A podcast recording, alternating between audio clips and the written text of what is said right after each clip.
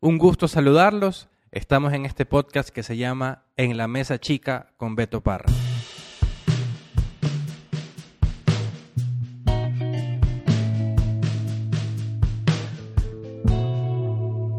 El día de hoy tenemos un invitado realmente muy especial para mí, muy querido, lo conozco desde adolescente y, es una maravilla presentárselos. Él es ejecutivo senior con gran experiencia, ha sido director de recursos humanos, ha pasado por gerencias generales, gerencias comerciales, actualmente vicepresidente de Talento y Cultura. Por aquí también veo que ha trabajado en marketing. Es, es increíble, es una experiencia fantástica. Actualmente es el vicepresidente de Recursos Humanos o Talento y Cultura del Banco Guayaquil. Con ustedes, Ernesto Wayson. Muchas gracias, muchas gracias, Alberto. Eh, quiero hacer una pequeña aclaración. Nos conocemos desde que él es adolescente, pero yo puedo ser su papá.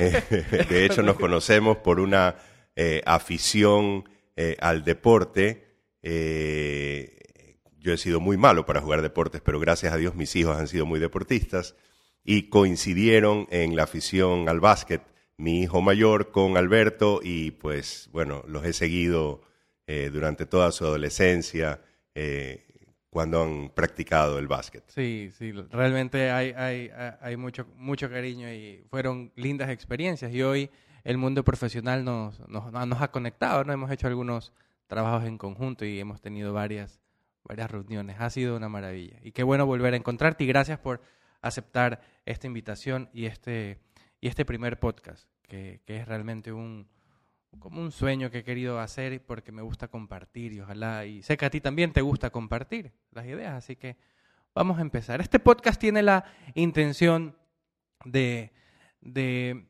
expresar lo que es el mundo del talento o el mundo de la estrategia, el mundo de la cultura en los negocios. Y creo que es quizás el último espacio donde la sociedad tiene eh, un momento para transformar vidas también, para transformar vidas. Pero Ernesto, ¿cómo, ¿cómo llegaste a este mundo? Cuéntame un poco porque no, no, ha pasado, no has entrado solo al mundo de, talento, sino que has pasado por muchos otros, ¿no? Está el área comercial, el área de marketing, eh, por ahí algo también en tema de tecnología, has liderado empresas. Cuéntame un poco de tu experiencia, cómo llegaste hasta acá y para hoy ser vicepresidente de Talento y Cultura. Eh, bueno, nuevamente muchísimas gracias. La verdad es que ha sido un, recorrido bien interesante. Tengo que darle gracias a, la vida, tengo que darle gracias a las personas que me he ido encontrando y que me han sabido guiar. Y bueno, también tengo que atribuirme algo del, digamos, eh, por haber logrado descubrir mi, vocación en el transcurso del tiempo, haber estado atento a lo que me iba diciendo eh, los tiempos y y realmente hoy me siento muy identificado con lo que hago. Soy feliz. Tengo 15 años, los últimos 15 años de mi vida o 16 años de mi vida los he estado dedicando a este tema de, eh, recursos humanos eh, y me siento sumamente identificado. Ahora, ¿cómo llegué allá? Eh, sí, como tú bien decías, pasé por algunas etapas. originalmente estuve muy como asistente en un área de publicidad, de ahí pasé a mercadeo, estuve en áreas comerciales, hice algo de, eh, dirección general como gerente general, eh, también por corto tiempo vi áreas financieras y, de tecnología, como tú dijiste. Eh, no en todas fui, pues, o siento que tuve mayor fortaleza, y creo que eso casualmente es lo que tú tienes que ir aprendiendo a leer en, el devenir del tiempo yo asocio mucho mi etapa de mercadeo comercial con lo que hago actualmente, eh, porque ese descubrir esa necesidad de tu cliente, ese descubrir cómo quiere que le comunique eh, el beneficio de tal o cual producto o cómo cubrir tal o cual necesidad, eh, me fue involucrando en este conocimiento del ser humano, eh, que creo yo que actualmente con mi trabajo en, recursos humanos o talento y cultura, como lo llamamos acá en Banco Guayaquil, es eh, como la, conclusión de, de, esta trayectoria que me fue encauzando y que yo también fui descubriendo por algún lado, ¿no? las cosas se fueron dando también con algo de ayuda de, de, personas que me conocían, porque yo ingreso al tema de recursos humanos por una buena experiencia que tuve eh, cuando me enviaron a hacer un trabajo en, en, Quito, en una empresa eh, que había estado teniendo algo de problemas laborales.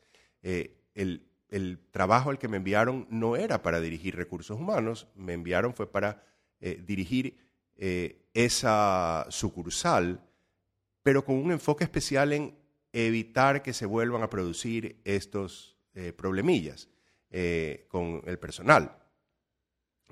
Y la persona que luego me incorpora completamente al tema de recursos humanos es aquella que vio que eh, me fue bien en ese manejo de personal eh, en aquella época. ¿Y te sentiste bien? Y me sentí súper bien, me sentí muy bien. O sea, es que me siento pleno haciendo lo que hago. Qué maravilla. Y, escuchándote, eh, veo que has ido descubriendo, y lo, mencionaste, es una palabra muy poderosa, la, la vocación, el sentirte pleno. Eh, yo sí considero que eso va mucho en tu ánimo de ser muy agradecido, ¿no? Lo, has, comentado eh, durante este, este, momento, ¿no? Este agradecimiento y ahí va siendo más sensible. ¿Será, será que cuando uno es agradecido eh, va encontrando su ocasión, es más sensible a estas cosas? ¿Tú, tú, tú qué opinas? Definitivamente. Y yo creo que el agradecimiento va mucho de la mano de ver las cosas eh, con el vaso medio lleno y no con el vaso medio vacío, porque la vida no siempre es fácil, ¿no? La vida puede ser muy complicada en ocasiones, pero si tú te centras en que qué difícil que es mi vida, eh, pues no sacas el provecho. Pero si tú dices, a ver, ¿cómo he logrado eh, superar esta dificultad? ¿Cómo he logrado aprender algo de esta dificultad? la vida es muy plena porque te das cuenta eh, que, todo es aprendizaje en la vida, aunque hayan cosas muy difíciles. Y eso te lleva a ser agradecido, porque cuando tú aprendes, cuando tú sientes que te estás superando, cuando tú sientes que estás eh, desarrollándote personal y profesionalmente, no hay cómo dejar de ser agradecido con la vida, con las personas, inclusive con aquellas que te pueden haber enseñado algo que tú no quieres hacer, pero hay que agradecerles también porque gracias a esa experiencia te das cuenta de que no quieres repetir ese patrón. Me encanta, me encanta lo que, lo que comentas y, realmente creo que es el hilo conductor de, lo que yo quisiera ir transmitiendo eh, en e, este podcast para, todos los que escuchan. Yo creo que la vida, efectivamente, eh, pueden encontrarse dificultades, eh, pero tenemos que tener una actitud de agradecimiento y de lucha también, ¿no? ¿Verdad? El deporte, recuerdo mucho que también a mí me ha ayudado y lo compartía con, con Ernesto, hijo, lo recuerdo muy bien. Y así pasa también en las organizaciones. Las organizaciones de una u otra forma pasan ciclos, pasan momentos, este, a veces difíciles, a veces de mayor bonanza, y tú has entrado a un, estás actualmente en un sector financiero en el cual eh, seguramente por coyunturas anteriores tuvieron complicaciones, pero hoy cada vez se van reestructurando. Hoy eh, son una empresa Great Place to Work, eh, hay mucho, se entiendo y sé que hay mucho de, tu mano ahí, ¿no verdad? De tu liderazgo en esto. ¿Cómo piensas que actualmente, actualmente en, eh, has podido estar dentro de esta mesa chica de, Banco Guayaquil, estar en las decisiones importantes y relevantes del Banco Guayaquil? Mm, a ver, yo creo que ahí hay dos cosas súper importantes, muy, muy importantes. La una, que de la dirección ejecutiva haya el compromiso, ¿no? Eh, que puede ser que sea un compromiso que viene dado o, es previo y por eso contratan a una persona que pueda llevar a cabo eh, esa necesidad que se eh, percibe en la empresa o también puede darse que el área de recursos humanos logra demostrar eh, la importancia de ser considerado un socio estratégico en la empresa eh, y obviamente la dirección ejecutiva compra esta idea. Entonces tiene que haber las dos cosas. Compromiso de la dirección ejecutiva, ya sea que por eh, decisión propia o por cosas del destino, de la vida, de, conocimiento, eh, descubren la necesidad y por eso pues deciden que su empresa se desarrolle en esta área o porque eh, el área de recursos humanos logra vender la importante idea de ser un socio estratégico, que pueden suceder de cualquiera de las dos cosas. Y yo creo que ese es el gran reto de nosotros como profesionales eh, de recursos humanos, ¿no? Eh, saber recoger esta necesidad o plantear la necesidad. Eh, puedes estar en cualquiera de las dos condiciones, pero la responsabilidad de nosotros como recursos humanos es lograr que seamos considerados como parte de, como socio estratégico de las organizaciones, porque así lo somos. De acuerdo, de acuerdo. En, en tu experiencia, ¿Cómo, en este camino que has tenido, cómo tú has podido eso, identificar esta necesidad eh, y poder aportar a ser parte de, ser socio estratégico de este negocio, en, tu experiencia? Es decir, ¿qué has tenido que ver, qué has tenido que analizar? Eh, soy muy partidario de entender mucho el modelo de negocio. ¿Tú cómo lo hiciste eh, en tus últimos años de, experiencia en, Banco Guayaquil? Sí, me gustaría más bien comentarte eh, dos experiencias que he tenido, no solamente de mi último trabajo, porque creo que he tenido dos visiones diferentes. Eh, en, el un caso, eh, una empresa muy importante del medio, no solamente ecuatoriano, sino regional, andino, visualizó esta necesidad y yo formé parte de esa empresa, pero no tenía desarrollado el esquema eh, de, recursos humanos como socio estratégico. Entonces ahí me, tocó, eh, pues casualmente, vender la idea, eh, ir desarrollando la idea y obviamente eso no es una cuestión fácil que la desarrollas en uno o dos años, sino que en el transcurso del tiempo. Y creo que esa fue una experiencia muy, muy agradable, más bien eh, vendiendo la idea, intentando desarrollar la idea, demostrando con eh, datos, con resultados, porque eh, ¿qué, sucede con nosotros como recursos humanos? Muchas veces nos perciben y nos vendemos también como, como aquellos gestores de, de nómina, ¿ya? y como la gente agradable de, eh, la empresa, ¿ya? Eh, y no hay nada más lejos que eso. Por supuesto que hay que gestionar la nómina y por supuesto que hay que ser agradable, pero no porque eres de recursos humanos, sino porque en la vida hay que ser agradable. exacto, eh, entonces, desmitificar esta visión tan miope de, nómina y de being nice eh, es algo eh, que hay que hacer. Y para eso hay que relacionar los números, los resultados de la empresa con la gestión que tú estás haciendo. Entonces, hay datos importantes como la rotación de los colaboradores. Eh, ¿Por qué en un área rotan más que en otra? Entonces comienzas a escarbar y comienzas a darte cuenta de que, ah, aquí puede haber un manejo que se requiera mejorar, esto, el otro, o condiciones que se requieran mejorar. relacionar la información de clima laboral con el resultado de las empresas. Hay muchísima información eh, global sobre el tema y está comprobado que las empresas que tienen mejor clima laboral obtienen mejores resultados.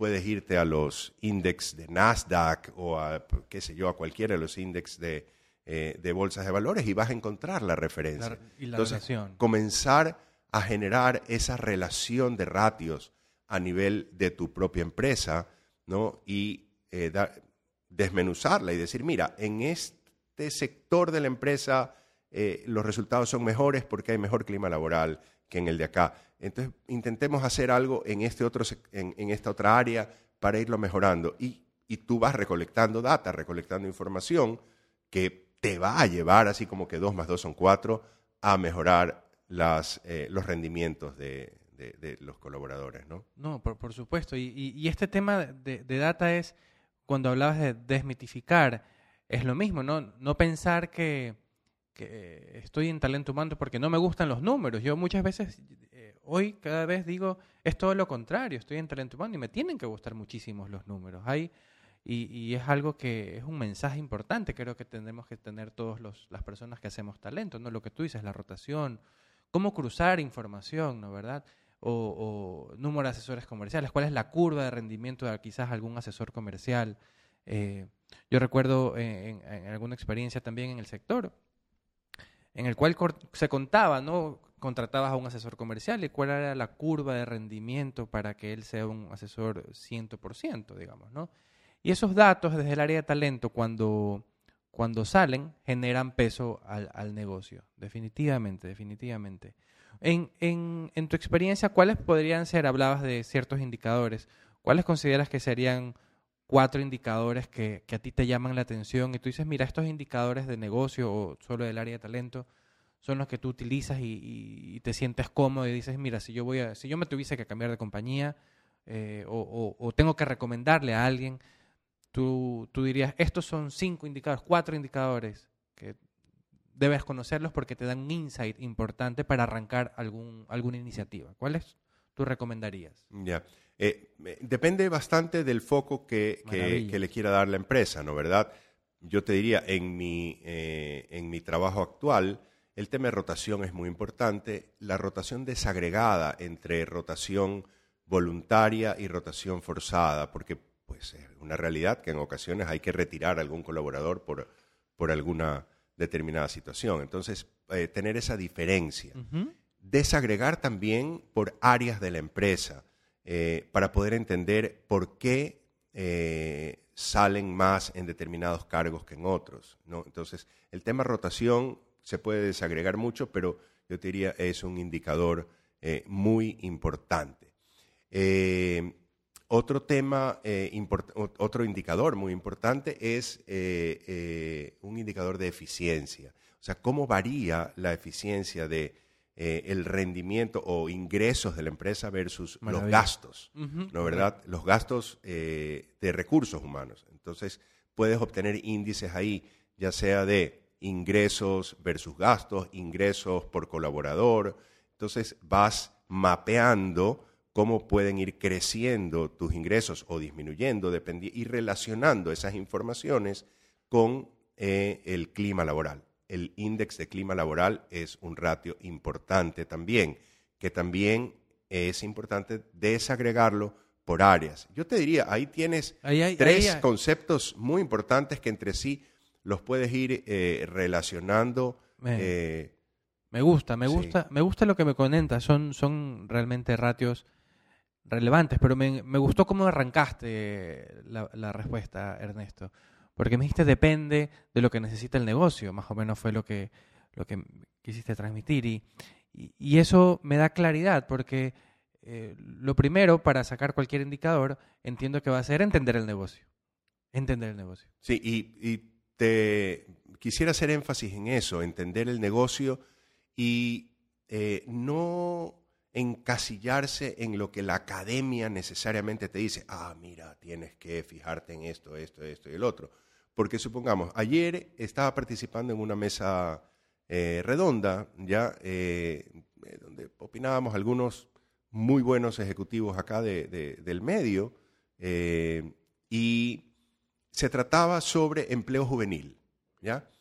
Y claro, si tú lees los textos o, a los conocedores y que te relatan sobre cuáles son las, eh, las principales motivaciones de, eh, de, los centennials, ¿no verdad? De los millennials, eh, te dicen, ah, flexibilidad, flexibilidad en el trabajo, equilibrio laboral, vida familiar. Y es verdad, lo buscan muchísimo. Pero algo súper interesante, en esta encuesta realizada por una empresa chilena eh, a un eh, universo importante de, jóvenes ecuatorianos, ecuatorianos, eh, salía que el factor número uno era la estabilidad. Mira tú, algo que cuando te preguntan sobre qué requieren o qué buscan los millennials, los centennials, no te sale normalmente en la estadística global el tema de estabilidad, porque más bien se dice ¿no? que los centennials son eh, chicos que, que no se casan con una empresa. Pero, ¿cuál es la condición en Ecuador?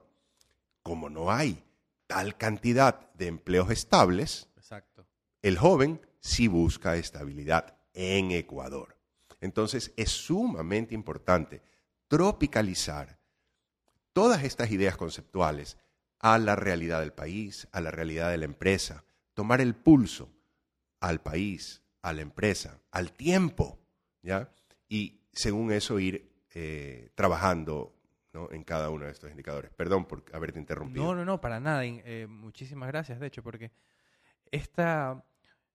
Creo que nosotros como gestores de talento tenemos que estar siempre sensibles, y lo, hablabas por el tema de, marketing, que te ayudó a ser sensible, y, lo confirmas una vez más, ¿no? Estar sensible a coyuntura país, eh, indicadores del país, indicadores del negocio, eh, y, al mismo, y al mismo área, inclusive a las generaciones es muy conocido y sabemos que se repiten muchos eh, estudios globales, efectivamente, cuando nos cuentan, pero, pero cuando ya aterrizamos esto a una realidad muy particular de Ecuador o inclusive, no sé, Ecuador, dejémoslo en Ecuador, eh, nos encontramos con estas novedades que vale la pena asegurar.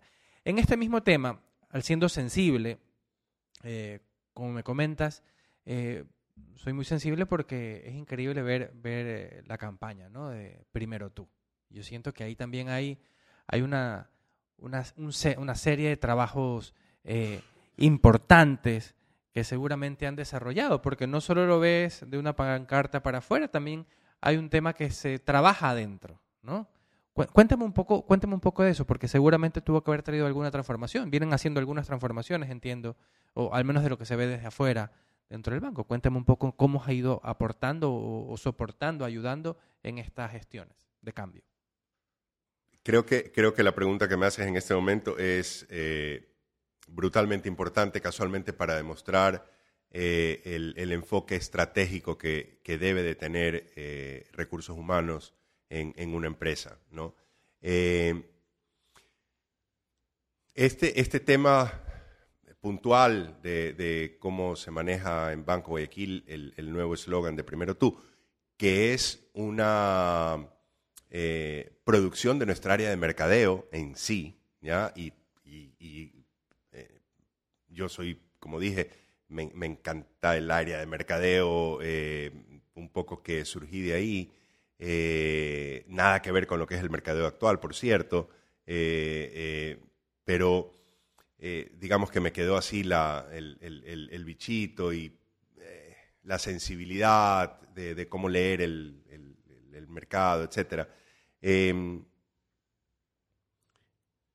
hemos llegado hoy a tener un, producto eh, de gran realce como imagen, eh, como, como, mensaje eh, corporativo, ¿no? un producto muy de mercadeo, pero que tiene una fuerte colaboración del trabajo que se ha venido haciendo como, como talento y cultura, ¿no? Y, aquí hago énfasis en el nombre talento y cultura y fíjate que no digo recursos humanos, porque creo que el enfoque del, del Banco Guayaquil a, preocuparse por su talento y a generar cultura es casualmente lo que nos ha llevado a lo que hoy tenemos como, como producto comercializable, ¿no? ¿Verdad? Este, toda esta imagen y, el concepto de primero tú. Eh, esto nace hace algunos años, eh, te diría cinco o seis años, eh, tal vez un poquito más, eh, con un concepto que se llamaba eh, experiencia BG. Era la, idea de generar en el cliente una experiencia diferente que pudiese ser considerada inclusive como categoría. ¿no? O sea, yo no es que tenga una buena experiencia de cliente, sino que tengo una experiencia BG, o sea, una experiencia muy identificada con la institución. Entonces, la idea era cuando voy al Banco Guayaquil, eh, pues me siento diferente. Y se hicieron algunas cosas interesantes, eh, cosas que eh, para algunos eran un poco locas, ¿no? Se puso un piano en el, en el, en el, en el hall, ¿no? Eh, en el hall acá de Guayaquil, otro piano en el hall de Quito. Eh, y entonces, claro, tú ingresas al banco y tú dices, wow, esto es como entrar a un hotel. Sí. Se, se hizo uso de otras herramientas como eh, mercadeo olfativo, eh, se creó y se generó un mercadeo, eh, digamos, con una, un olor especial que se identifica con la marca. Entonces tú pasas por fuera del Banco Guayaquil y tú dices, aquí huele diferente, ¿no? Entonces, eso de ahí. Pero experiencia BG no era solamente un olor, no era solamente un- un entorno agradable de música, ¿no? Y de, y- y- y de bonita arquitectura. Eh, eh, bueno, no era lo que queríamos realmente. Lo que queríamos era eh, generar una experiencia de cliente, de gestión bancaria diferente. Y no lo estábamos consiguiendo. Ok. Entonces, se hicieron talleres, en principio, con toda nuestra área comercial. Estoy hablando de talleres para 1.600, 1.800 personas eh, a nivel nacional. eh, eh, y surgió de estos talleres eh, una serie de, una, una cantidad inmensa de información que se decantó en un decálogo de servicio. Ok.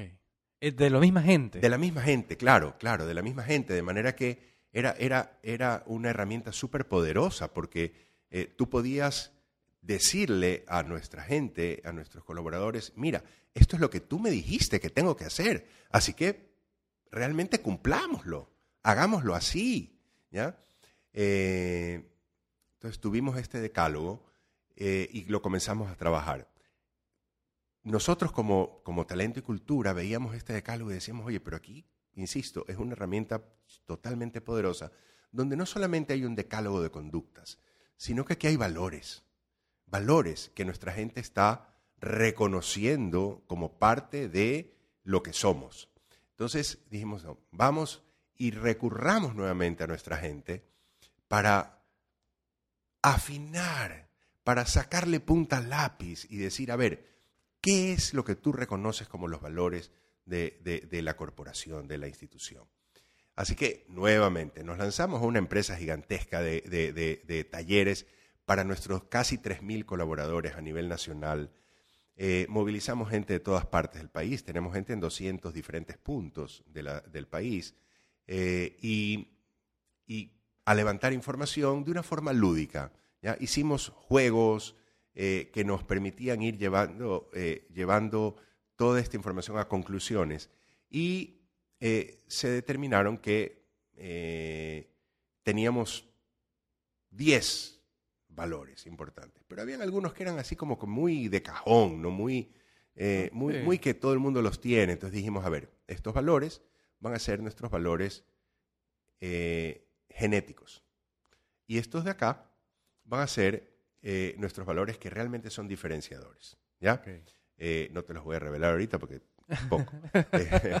Pero eh, estos valores son los que nos van a ser diferenciadores. Entonces, yo no puedo contratar a nadie. A ver, estos valores me llevaron a poder tener un perfil clarísimo del colaborador. Correcto. ¿no? correcto. Entonces, eh, nosotros contratamos personas que tengan determinados valores, que son los básicos genéticos, ¿ya? Sí. No vamos a contratar a alguien que no es honrado, supongamos. No vamos a contratar a alguien que no sepa trabajar en equipos y cosas así. Y vamos a buscar que estas personas, que además de tener estos valores eh, básicos, tengan o puedan desarrollar o tengan potencial de desarrollar estos cuatro valores diferenciadores. Diferenciadores. ¿ya? Entonces surgieron estos cuatro valores diferenciadores. Y perdón que te haga un poquito larga la historia, No, pero, no, es, que, no. pero es que son años, ¿no? Sí. Y entonces de estos cuatro valores diferenciadores eh, en los que comenzamos a trabajar y de los que elaboramos eh, eh, conductas observables para poder medir a nuestros colaboradores en nuestras evaluaciones de desempeño a través de competencias que complementen estos valores, eh, los fuimos trabajando y se enganchó mercadeo en todo este trabajo que habíamos venido haciendo. Muy bien. Y, y en buena hora que lo hizo, porque, eh, como dije, ha logrado descifrar aquello que nuestros colaboradores venían diciendo, aquello que se había logrado trabajar a nivel de talento y cultura, y leyeron en, en, todo este material lo que hoy es el producto eh, eh, de imagen corporativa del banco. Y se hizo una pequeña eh, transformación en un concepto que es una gigante transformación el día de hoy. uno de estos valores, que ya te lo voy a revelar, diferenciadores, es la empatía. ¿no? La empatía, ser empático, porque a nadie se pudiese decir le gusta ir al banco, ¿no? Cuando te dicen, ay, tengo que ir al banco, nadie te dice, ¡Eh, qué chévere, tengo que ir al banco, sino todo el mundo te dice, ay, tengo que ir al banco. Eh, ¿Cómo lográbamos cambiar esto? Entonces, Mercadeo dijo, claro, tengo que cambiarlo. Eh, tenemos que lograr cambiarlo haciendo que el banco sea menos una experiencia bancaria y más una experiencia como tú. Y de ahí se decanta el primero tú y se cambia el concepto de empatía a un criterio poderosísimo de evaluación que es empatía bancaria. O sea, no, no existe eh, empatía bancaria o no existía. No, Hoy estamos nosotros gestionándola y construyéndola. Estamos creando una categoría diferente. Y esa es labor de, del área de mercadeo.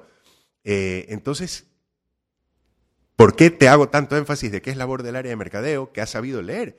Porque recursos humanos talento y cultura, en el caso de Banco Guayaquil, ha sido una parte importante, un socio estratégico en lograr eh, colaborar con el desarrollo de esta estrategia corporativa que estaba intentando, manteniendo su hilo conductor de cultura, de ser un negocio de personas para personas, lo ha logrado elaborar hoy en un concepto diferente de empatía bancaria, eh, que para mí es poderosísimo, y comprometedor al máximo. Por supuesto, claro que sí, claro que sí, definitivamente. Eh, la empatía es un, valor que no muchas, muchas empresas las ven las ves y cuando ya te hablas de empatía bancaria y, fusionas o construyes entre mercadeo y talento toda una señal de cultura eh, es fantástico. Y además por lo que comentas, ¿no? Construiste valores, construiste comportamientos observables, esto está influenciando en tu en la gente que contratas, ¿no verdad? Porque la contratas porque ya la tiene o porque eh, la puede desarrollar.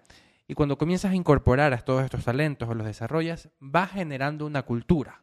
Hoy tú ya tienes una cultura de empatía bancaria. Hoy, hoy ya la tienes. Pero recuérdame algo, Ernesto, para ti, ¿qué es la cultura? Para ti, ¿qué es la cultura organizacional? Ya, ya veo que la has ido construyendo y lo vas, pero ¿qué para ti es la cultura y, cómo, cómo se puede potenciar la cultura? ¿Se puede cambiar la cultura? ¿Se puede... ¿Qué opinas? Cuéntame un poco más de esa parte que me ha parecido interesante lo que me cuentas. Gracias.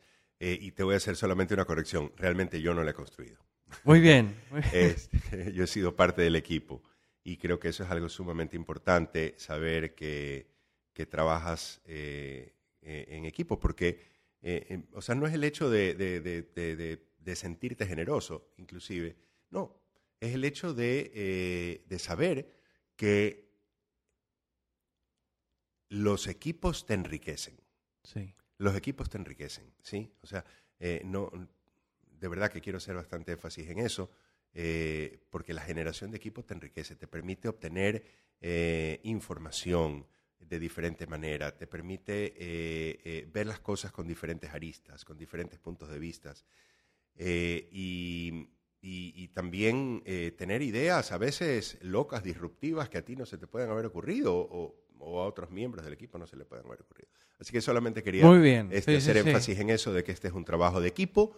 y no solamente, como dije, un equipo de, de talento y cultura, sino también la interacción con otras áreas del negocio, donde este eh, trabajo colaborativo del cual se habla el día de hoy tanto, eh, es una forma de trabajar que le conviene a las empresas. Genera más impacto, me parece.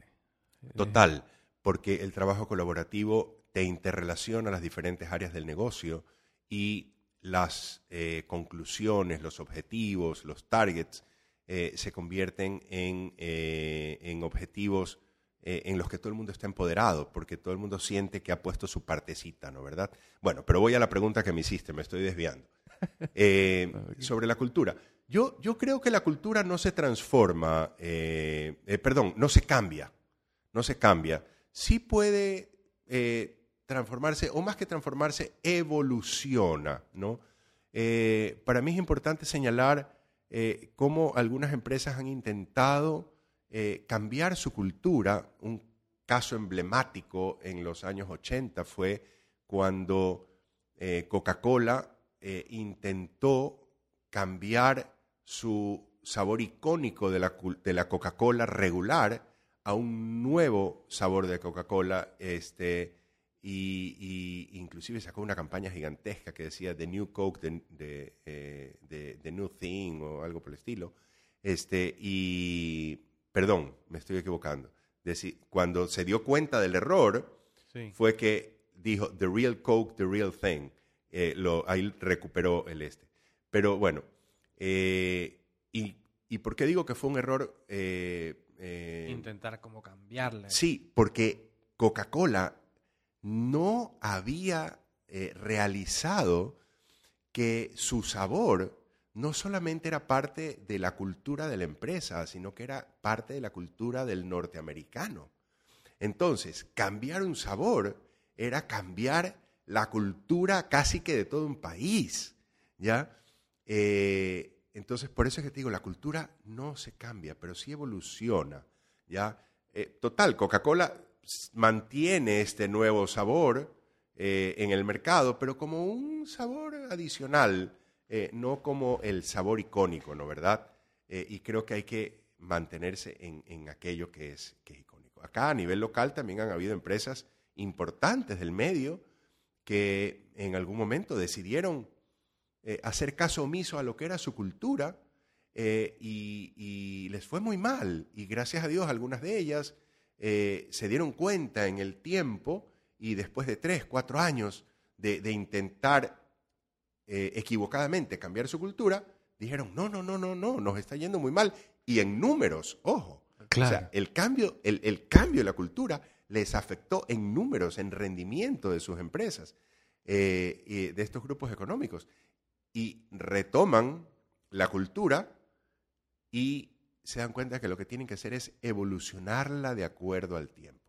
Y yo te diría que esa es una de las grandes fortalezas que nosotros tenemos eh, como, como, empresa, como Banco Guayaquil.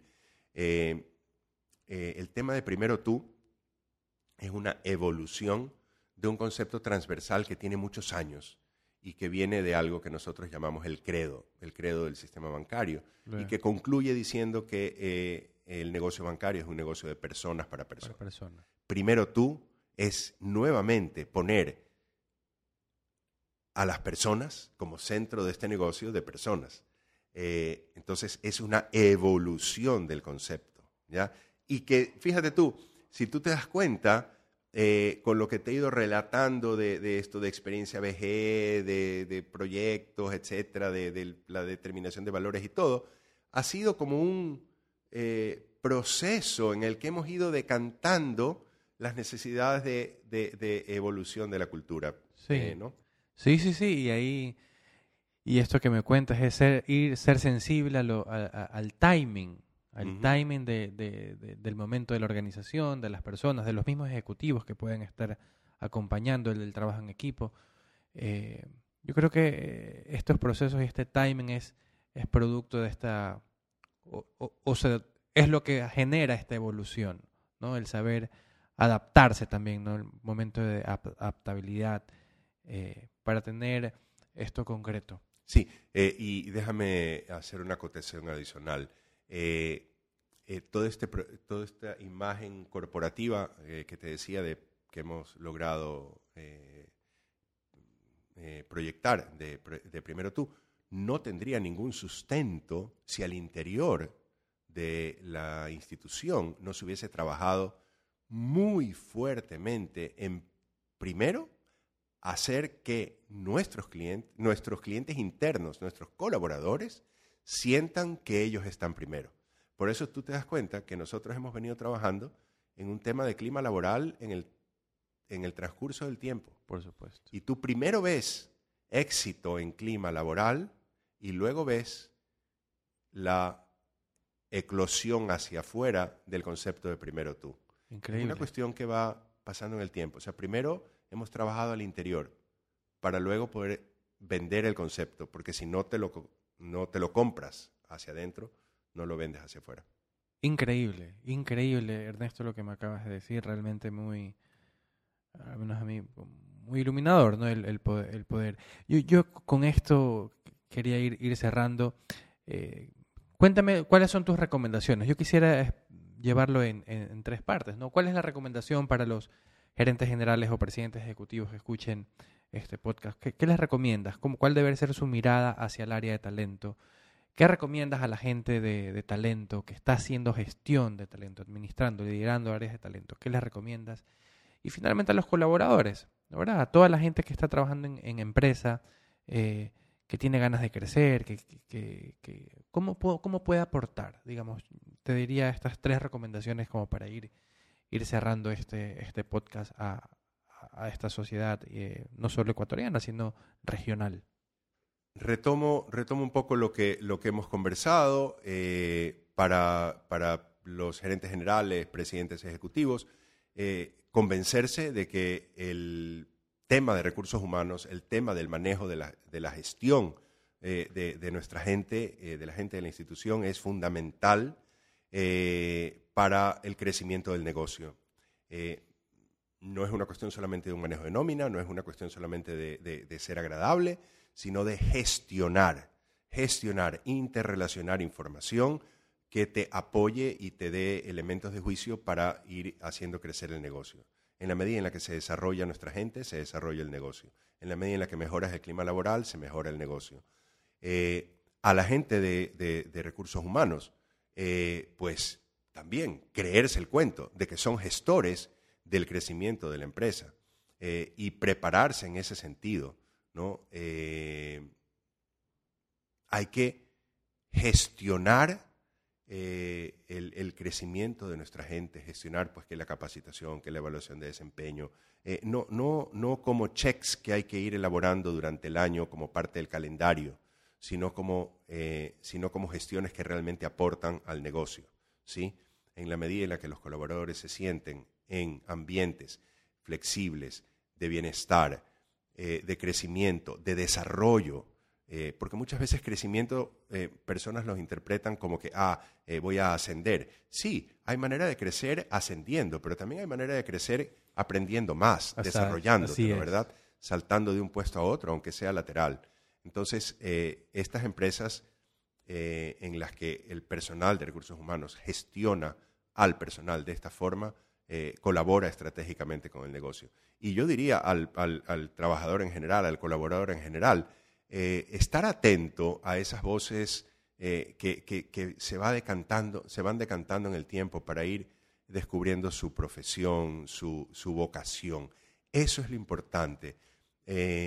No el que llega a ser gerente es feliz, no el que llega a ser presidente es feliz. Es feliz el que hace lo que le llena, lo que le gusta, lo que le desarrolla. ¿sí? Entonces, eh, eh, hay gente que es feliz tocando música, hay gente que es feliz cocinando, siendo chef, hay gente que es feliz pues dirigiendo gente, está bien, pero busca aquello que te haga feliz. Dentro de la organización hay montones de oportunidades que te van a permitir ser feliz. Muchísimas gracias, querido Ernesto. Realmente ha sido una conversación muy agradable para mí. Este, espero seguirte viendo. Ojalá hagamos otra temporada más y profundicemos más temas. Pero te agradezco de corazón y a todos los que han escuchado este podcast, pues eh, con mucho cariño, con mucho agradecimiento, esperamos que todos estos consejos de Ernesto pues puedan calar en ustedes y podamos seguir gestionando de una mejor forma a las organizaciones. Un gran abrazo.